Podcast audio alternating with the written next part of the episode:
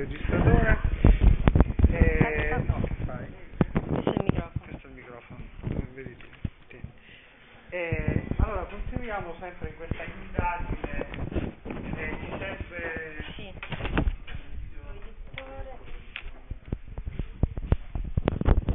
Ah, lo posso mettere qui? eh, sì, Ok. 1, 2, 3, prova. Sì. Ok, va bene. Allora.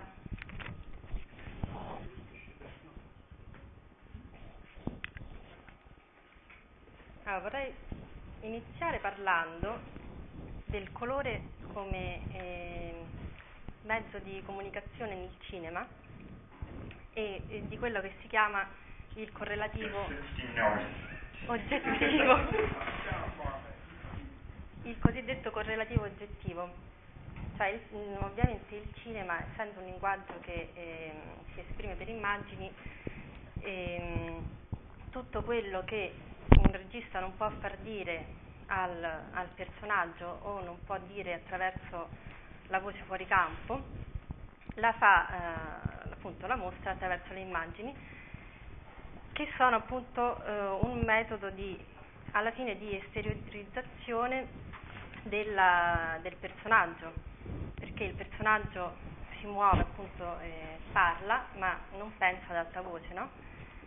E quindi sicuramente tutta l'ambientazione è un, eh, un metodo appunto che il regista usa per, per farci capire quello che pensa, qual è l'atmosfera, quali sono le sensazioni dei suoi, dei suoi personaggi. E sicuramente il colore è dei, delle, delle cose insomma, che più si prestano a questa, a questa correlazione oggettiva, cioè a questa portare fuori nella realtà qualcosa che altrimenti rimarrebbe dentro? È la- l'esteriorizzazione della realtà. Se pensiamo per esempio a un regista come Almodovar, sappiamo che le sue ci sono alcune immagini di Almodovar che sono proprio dei contrasti visivi, delle- dei contrasti di colori quasi esplosivi, no? che ovviamente simboleggiano anche una- un contrasto interiore. Però quello che volevo chiedere anche a voi è, secondo voi questo, questo meccanismo, queste- questo metodo è un, è un passo, cioè è una forma di realismo oppure no? Nel senso è qualcosa che avvicina il, il cinema come mezzo di comunicazione a una, a una visione più nitida e più vera della realtà, cioè permette al cinema di rappresentare meglio la realtà, cioè come lo fa? Perché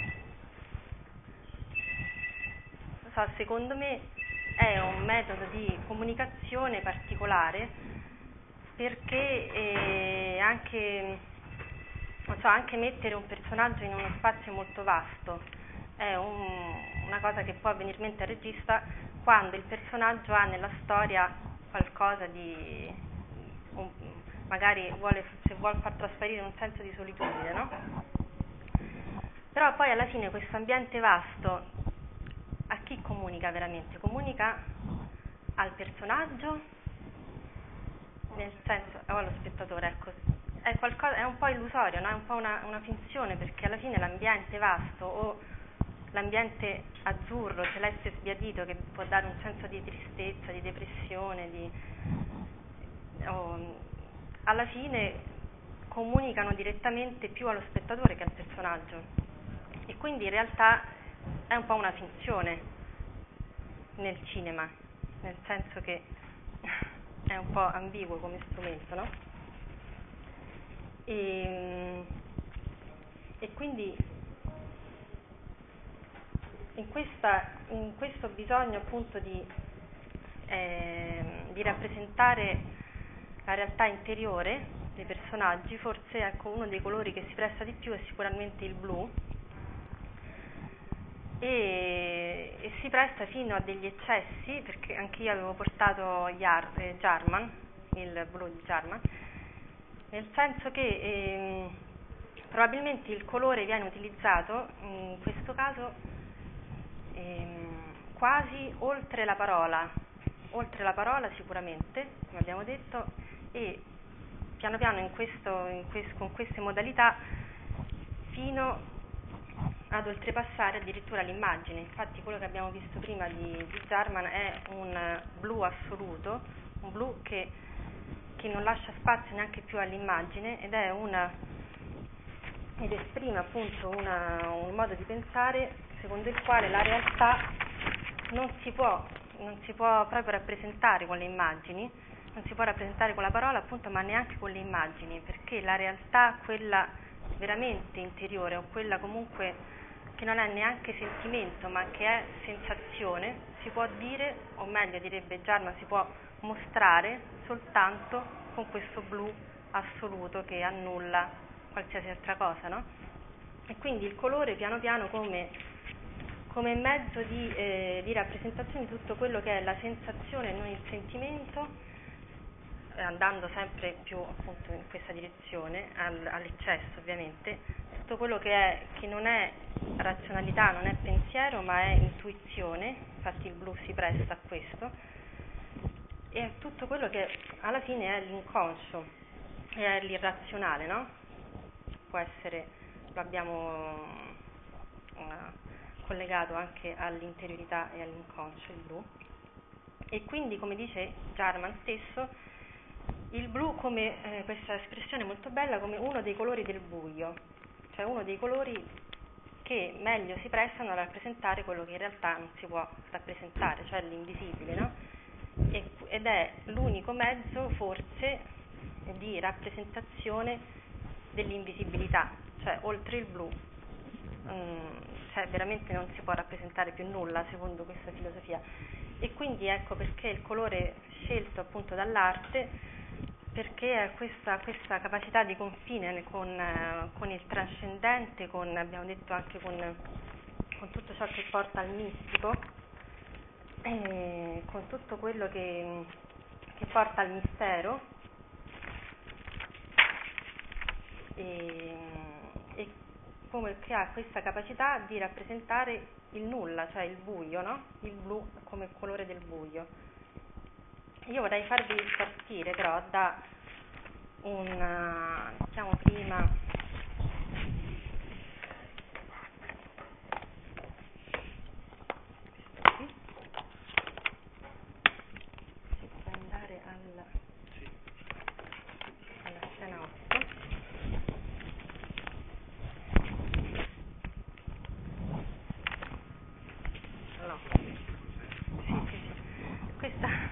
scena di Interiors, un film di Allen, un film drammatico. Qui diciamo in questo discorso c'è l'ambivalenza del, dell'azzurro, del celeste più che del blu, perché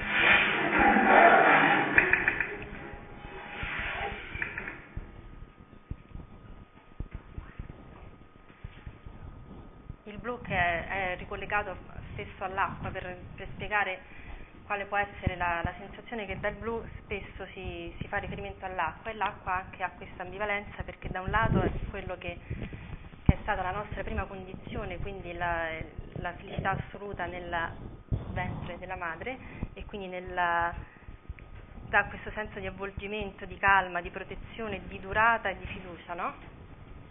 Dall'altro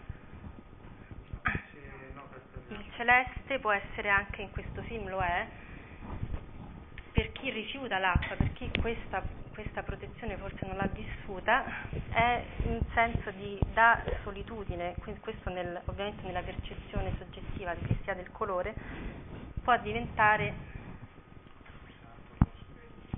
Non c'è? L'ho preso, però... Italiano? Italiano. No, italiano.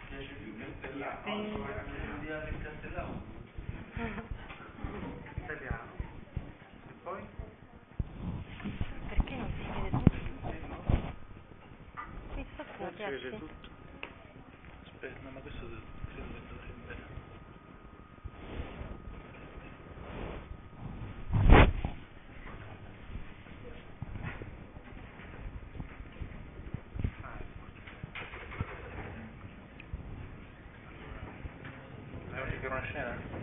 Esatto.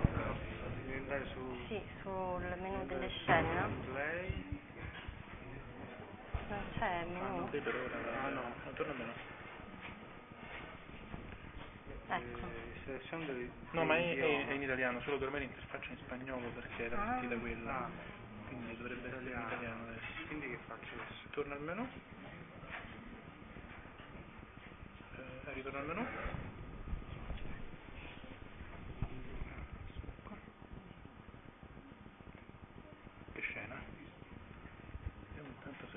Oops.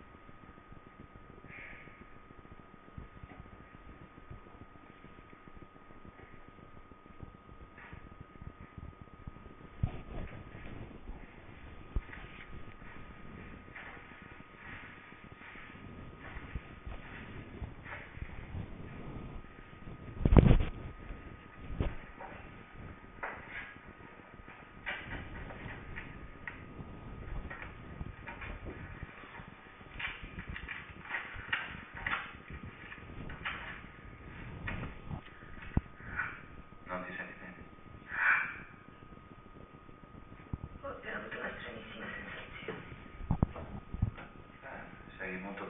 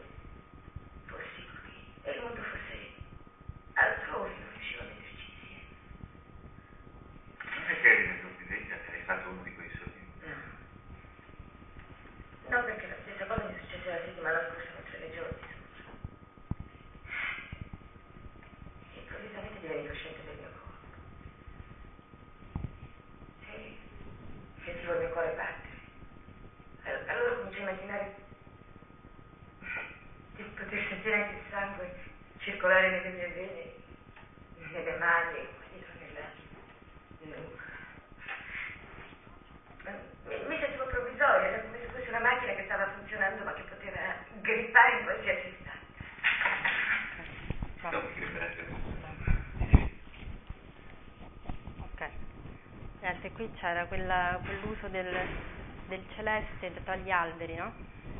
Che poi è, la stessa tonalità di azzurro che c'è in tutto il film, che è una, molto insomma, drammatico. E, ed è l'azzurro è un po' il filo conduttore di questo film che rappresenta la visione che ha la madre di questa ragazza, che è poi madre anche di altre eh, due mh, figlie, quindi sono tre sorelle con i loro mariti e questa madre che inizia a soffrire di depressione, di solitudine perché viene abbandonata dal marito.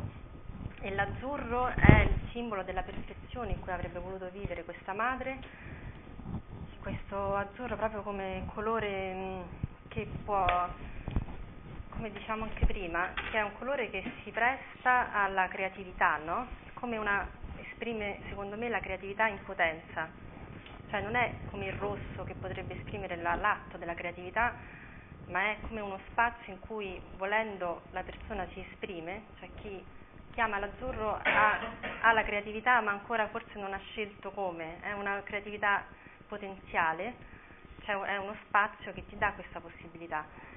E invece in questo film è uno spazio che, che è rimasto chiuso, cioè che, ehm, che è soltanto il, il simbolo di una perfezione che non lascia invece spazio a nient'altro oltre, no? È un colore decisamente eccessivamente calmo, eccessivamente cioè deprimente che non lascia spazio appunto al passaggio al rosso, a quella che è proprio l'atto del creare, l'atto della vita vera e dello sporcarsi, no? Con, e quindi c'è, questo, c'è questa scrittrice che è una poetessa, una delle figlie, che ha questo momento di, di crisi nella sua vita poetica. Bello perché è ripresa in primo piano, però non, noi la vediamo da davanti, no? quindi vediamo il suo viso che, mentre scrive, poi c'è questa attenzione ai dettagli che serve sempre per dare l'idea della soggettività e dell'interiorità, anche quando lei va al lavandino, no? questo fatto di, la telecamera si avvicina a una cosa e la ingrandisce così bene, secondo me dà un po' il senso del, ancora della soggettività, dell'interiorità, tutto il resto non conta, contano i dettagli, conta quello che vedo io da vicino. E poi lei lo dice, la sensazione che ha avuto questo rapporto con la realtà. E poi c'è un altro film in cui invece il rapporto con il blu è totalmente diverso.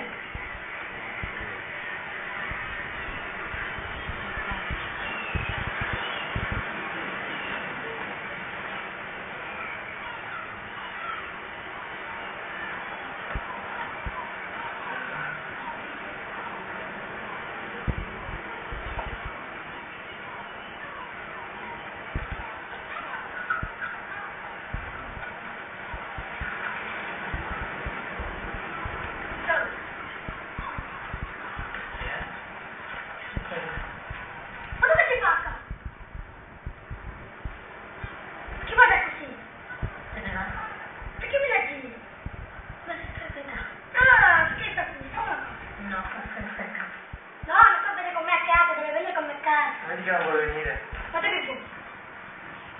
Sì.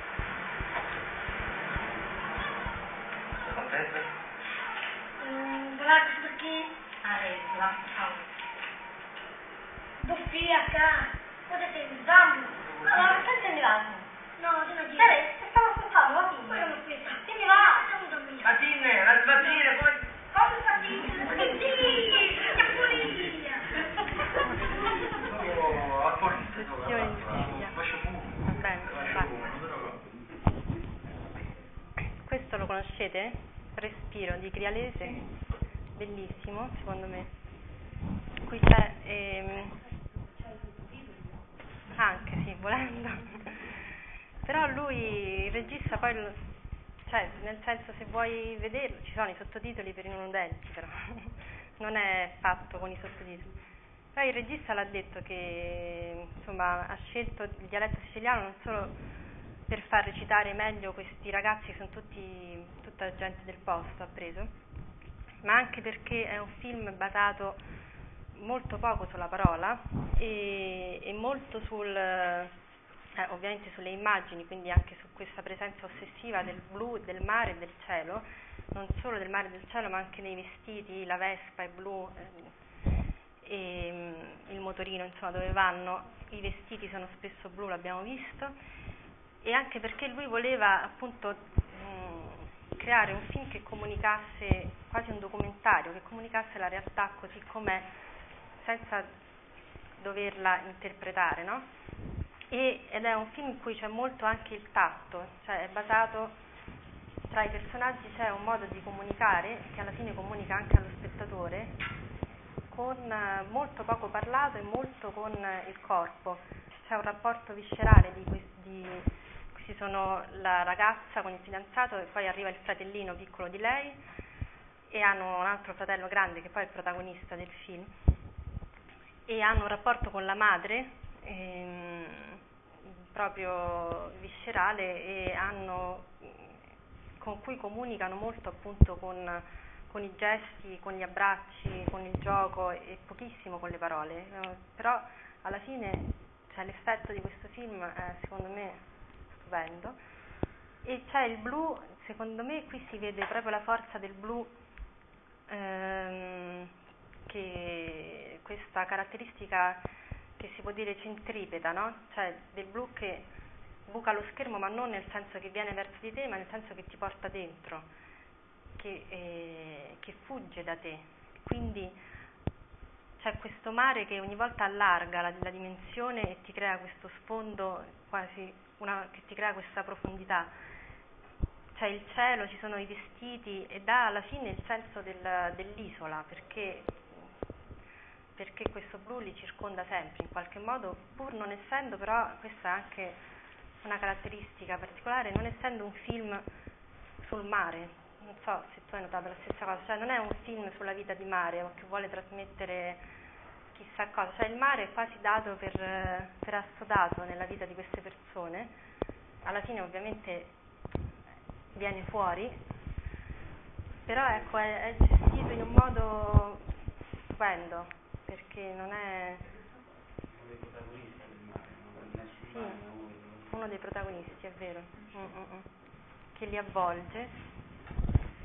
E qui il mare ha questo senso di profondità, di avvolgimento, anche di serenità e, e non so se possiamo far vedere un'altra scena, la 20, la già si vede qui.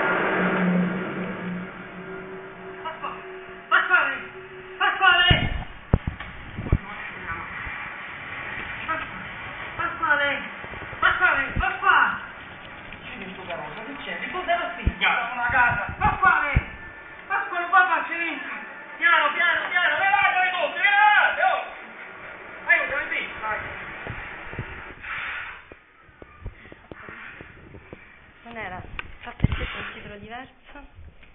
Faccio vedere solo l'ultima che mi diceva Michela. E so se puoi andare alla fine. Sono 23 credo. Ah 21 quando lei ricompare mm. prova un attimo. No. No? te lo do.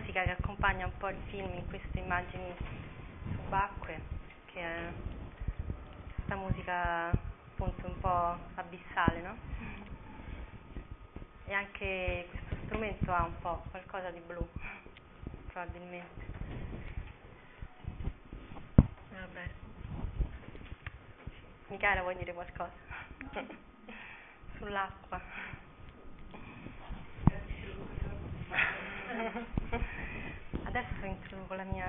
La...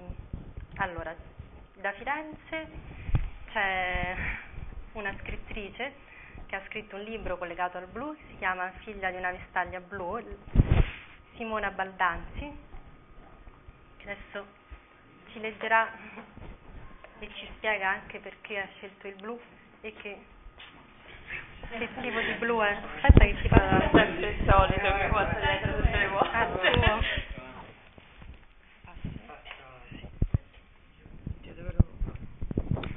Mi fa... Quindi non mi serve più... Oddio, fa paura sta cosa. paura mi caschi. Ah, quello sì. Allora la paura è tutta mia, no? Va bene, dai, ce la posso fare. Mettere in tasca.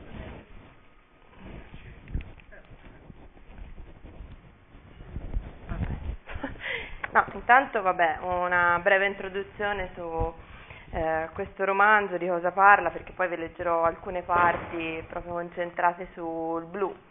Figlia di una vestaglia blu perché sono figlia di una lavoratrice del tessile a Barberino del Mugello, la fabbrica dei blue jeans della, della Rifle. Vi dico rifle e non rifle proprio perché da noi così si dice come, come si scriveva e come si pronunciava.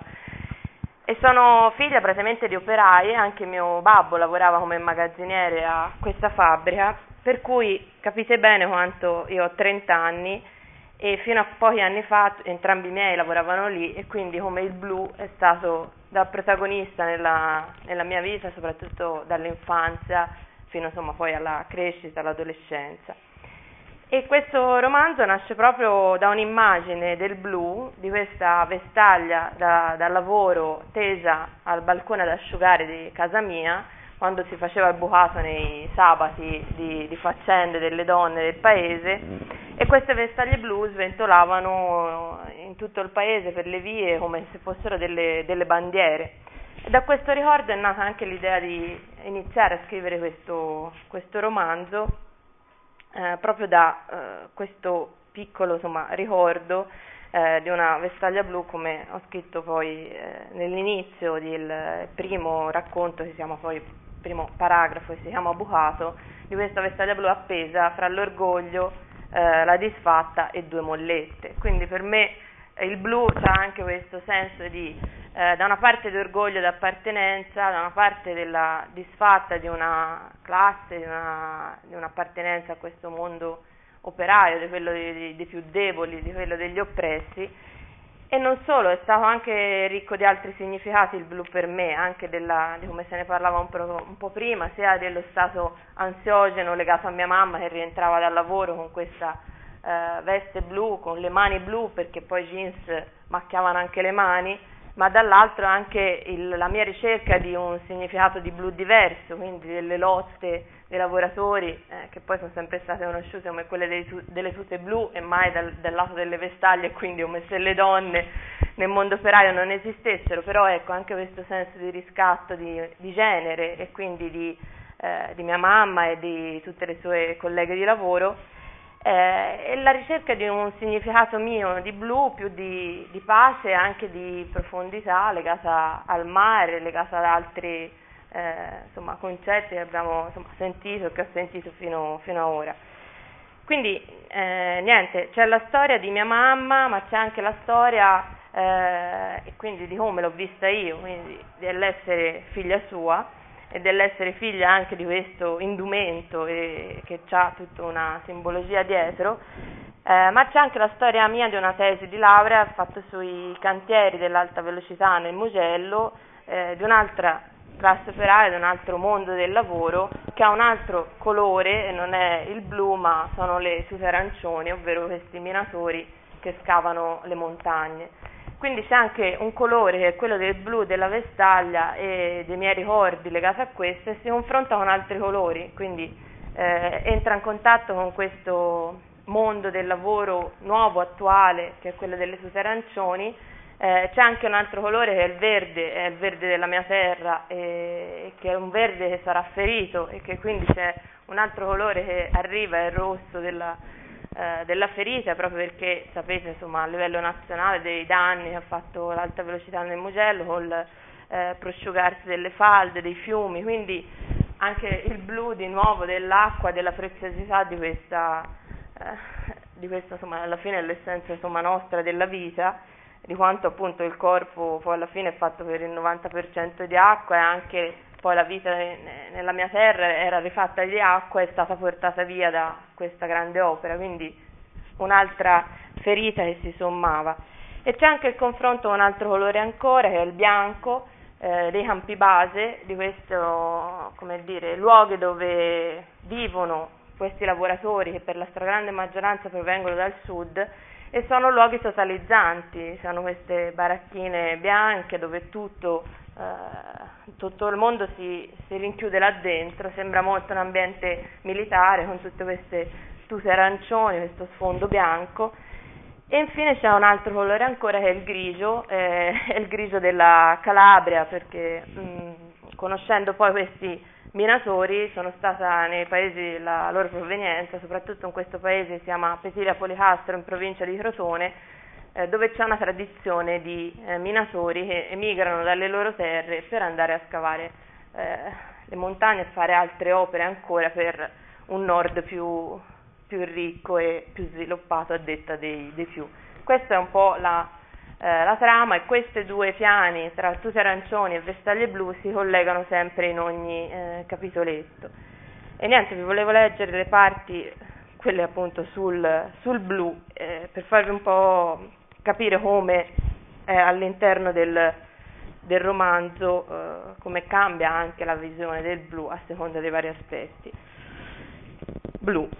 Stiamo per arrivare, entriamo e sono abbagliata. È tutto bianco, esclamo. Il sindacalista mi guarda. Sì, davvero. Mi guardo intorno, tantissime casette bia- piatte bianche, la terra bianca, ciottolini bianchi, ghiaia bianca. C'è molta polvere che solleviamo al passaggio dell'auto e tanto è depositata sulle altre auto parcheggiate. Tutto bianco. Eppure non mi sa di candore e di pulito. È artificiale, un colore dominante a martellarti il cervello. E mi galleggia nella testa un altro colore, il blu, perché mi ricordo che un giorno a scuola, durante l'ora di chimica, si parlò di questo colore. Forse ci incastrava più con marketing che con chimica. Comunque, il prof ci fece notare che il blu è un colore prestigioso, elegante, di potere. E venne fuori che la confezione della pasta Barilla è blu proprio per quest'idea. Idea che deriva dalle auto blu, auto che trasportano persone importanti. Rimasi colpita. Pensai alle cravatte blu, alle camicie blu, alle divise blu, alle penne stilografiche blu, alle 24 ore blu, agli incarti dei, cio- dei cioccolatini griffati, alla bandiera dell'Europa, al vetro di Murano, al sangue blu, alla moquette nelle hall di alberghi 5 stelle, ai caschi blu, ai cellulari blu. Beh, può darsi. Pensai ai puffi, agli ometti blu, ma si perdeva tutta la poesia. Pensai alle corriere di incalcolabili viaggi da pendolare, la cap, la sita, gli scatoloni blu con le ruote. Ore e ore di viaggio per andare a studiare, per andare a lavorare. Pensai alla nostra Ford Escort celeste sbiadito. No, non dava l'idea. Poi pensai al mare, a quel blu intenso, maestoso ed elegante nel suo splendore, sconfinato, denso agli occhi, sfuggente, quando cerchi di abbracciarlo tutto. Il blu nero della notte sforacchiato di stelle. Pensai alle suse blu, quanta storia, quante lotte, quante manifestazioni con sciame di uomini blu per le strade. Cominciava già a rimanermi più simpatico sto blu. Poi, naturalmente, e come già vi sarà venuto in mente, pensai alle vestaglie blu e a volare di Modugno il blu dipinto di blu, come dipingeva mia mamma, perché oltre alla vestaglia aveva anche le mani blu e ci stava sempre molto tempo a ripulirle a volte non ci riusciva del tutto e un po' di colore le rimaneva sotto le unghie e nelle piccole piaghe della pelle, perché sono blu anche i jeans oltre al cielo di Modugno. C'era un macchinario che li faceva addirittura volare questi jeans, la catena aerea, mentre il mondo pian piano spariva lontano laggiù. Andiamo. Il sindacalista scende dall'auto e io lo seguo. Ci lasciamo alle spalle la recinzione. Qui tutto è delimitato. Ci ha accolto una grande insegna con la sigla del campo base, come se si arrivasse in una città costruita per girarci uno spot pubblicitario. Vedo altre insegne, sono lì come cartelli stradali per orientarsi nel viaggio. C'è il cartello che indica la mensa, l'infermeria, gli uffici. Mi sembra di aver aperto la scatola del Monopoli e disteso il piano di gioco. Mi fermo davanti a due insegne, alloggi operai e alloggi impiegati. Uno indica una direzione, una ne indica un'altra. Sono divisi, cerco conferma negli occhi del sindacalista. Sì, e non aggiunge altro. E questa cosa come viene vissuta? Ma il sindacalista è già avanti e non sente la mia domanda, mentre io non riesco a staccare gli occhi dalle insegne. Questo è il paragrafo blu. E poi viene, si stinge di blu. Come prima volta può bastare.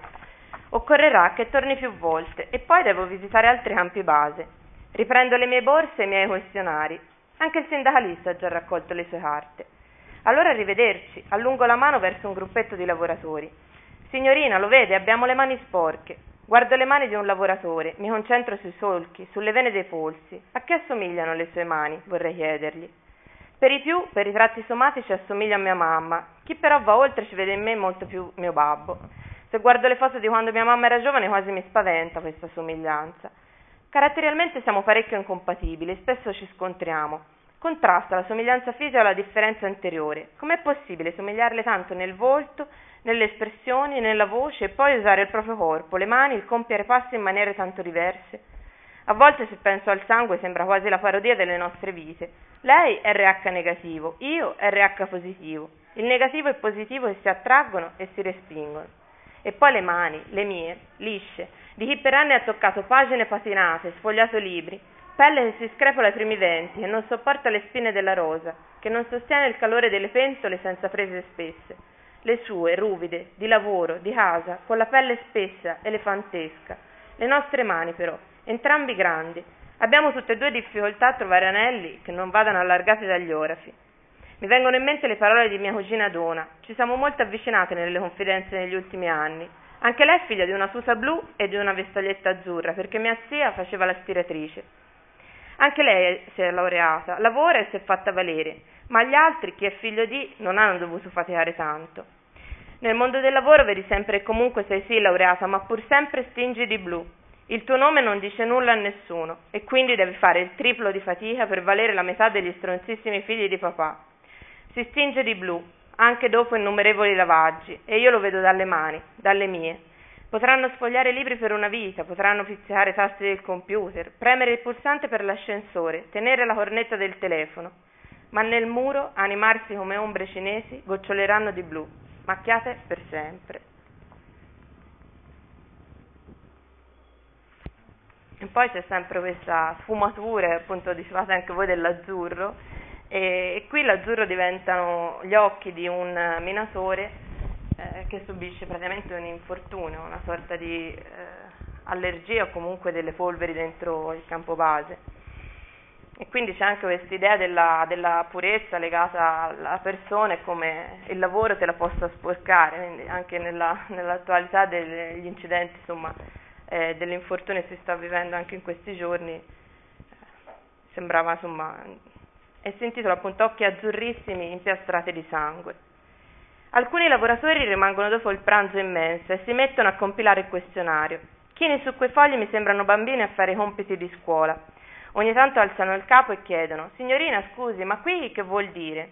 Simona, ma qui posso barrare più di una casella?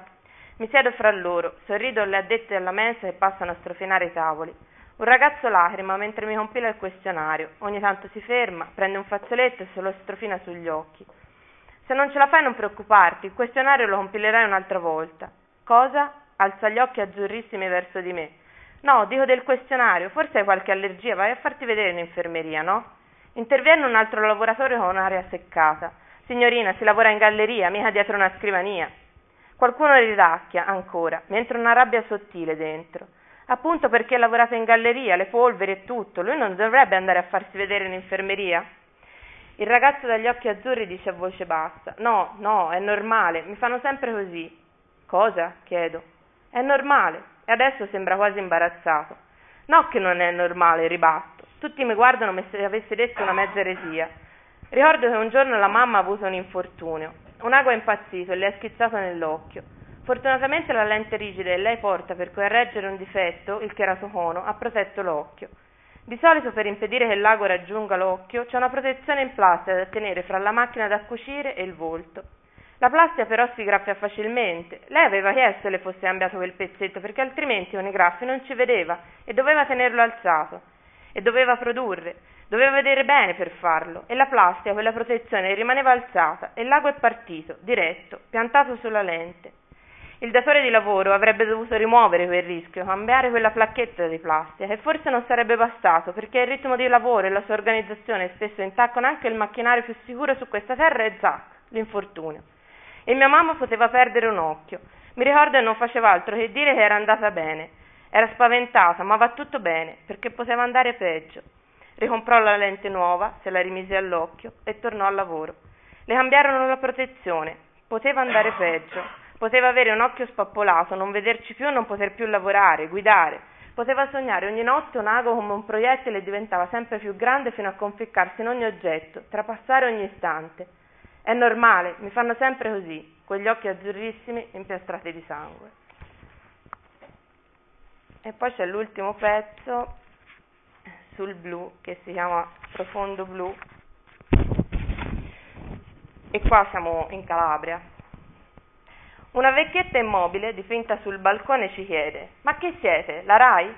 No, signora, risponde Stefano, che quasi si vergogna ad avere la telecamera in mano, mentre il filo intorno al collo della mia macchina fotografica mi sembra un laccio come per le bestie.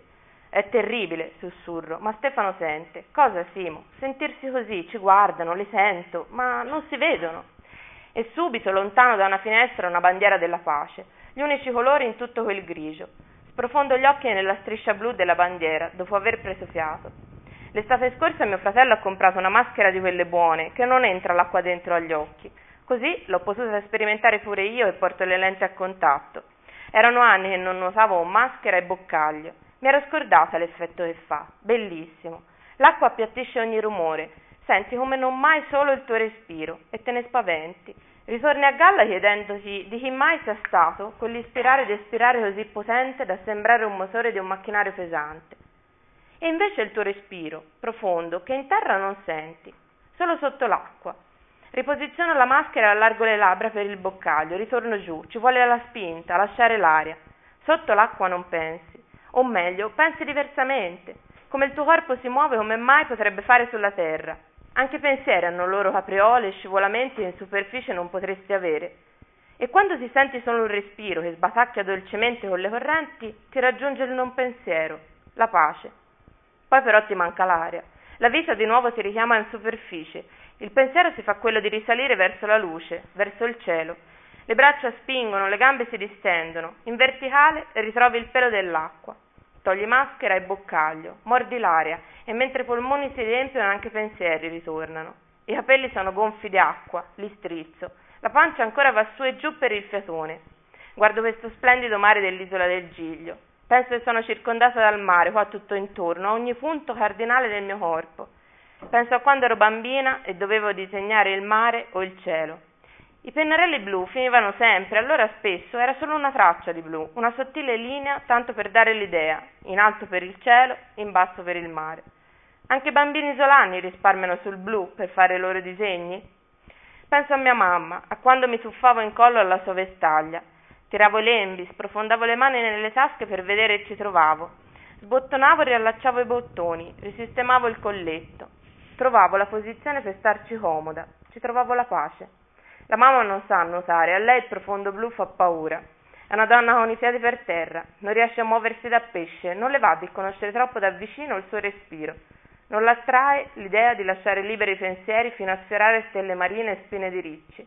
Un anfibio penserà in acqua o sulla terra. Dov'è che trova pace? E tu, mamma, dov'è che trovi la tua?